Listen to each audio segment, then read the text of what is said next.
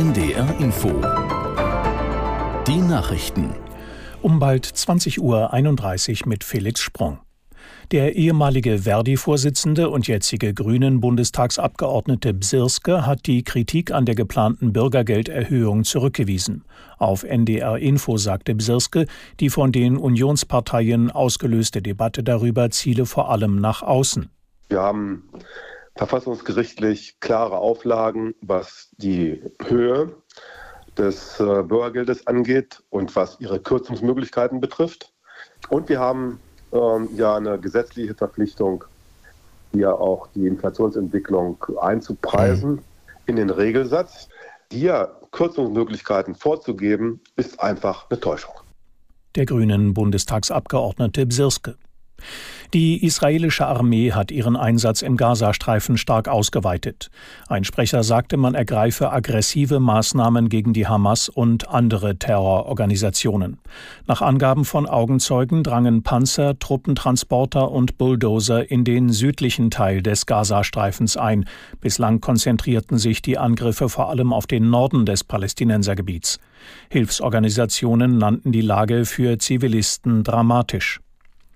Bundeskanzler Scholz hat beim Besuch des brasilianischen Präsidenten Lula in Berlin die Potenziale in der Zusammenarbeit der beiden Länder hervorgehoben.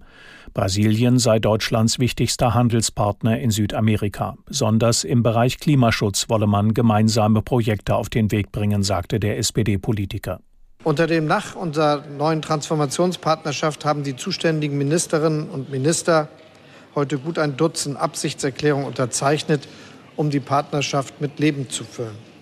Dazu gehört beispielsweise eine vertiefte Zusammenarbeit im Bereich erneuerbarer Energien und grünen Wasserstoff. Hier verbinden wir das Potenzial Brasiliens mit dem Interesse Deutschlands an grünem Wasserstoff zu einem gemeinsamen Projekt, von dem alle, auch wirtschaftlich, etwas haben. Bundeskanzler Scholz.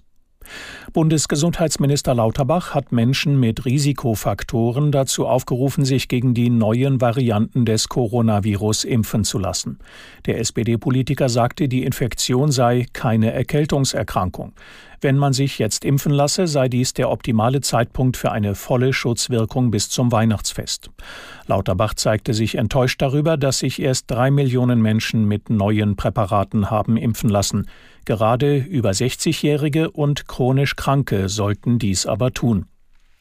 Das Wetter in Norddeutschland. Am Abend kommt in Niedersachsen Schneeregen auf, sonst meist trocken. Minus zwei bis plus zwei Grad. In der Nacht teils Schnee oder Regen, zur Ostsee hin trocken. Glättegefahr. Plus ein bis minus vier Grad. Morgen wolkig, zeitweise Schnee oder Regen, minus ein bis plus fünf Grad. Am Mittwoch Regen und Schnee bei einem bis fünf Grad. Am Donnerstag wechselnd bewölkt, teils Schauer, ein bis vier Grad. Das waren die Nachrichten. NDR Info Hintergrund am 2. Dezember 1938 kamen 200 jüdische Kinder mit dem ersten Kindertransport aus Deutschland in Großbritannien an. Bis zum Ausbruch des Krieges im September 1939 wurden auf diese Weise rund 10.000 Minderjährige in Großbritannien in Sicherheit gebracht. Betroffene Kinder erzählen ihre Geschichte, darunter der 90-jährige Alfred Dubs, der sich als Lord im britischen Unterhaus kritisch mit der aktuellen Flüchtlingspolitik der britischen Regierung auseinandersetzt. Auch die Kindertransporte selbst werden inzwischen durchaus kritisch diskutiert. Zum Beispiel, warum die britische Regierung nur Kinder, nicht aber deren Eltern aufnahm, von denen dann viele von den Nationalsozialisten ermordet wurden. Gabi Biesinger hat die Überlebenden getroffen.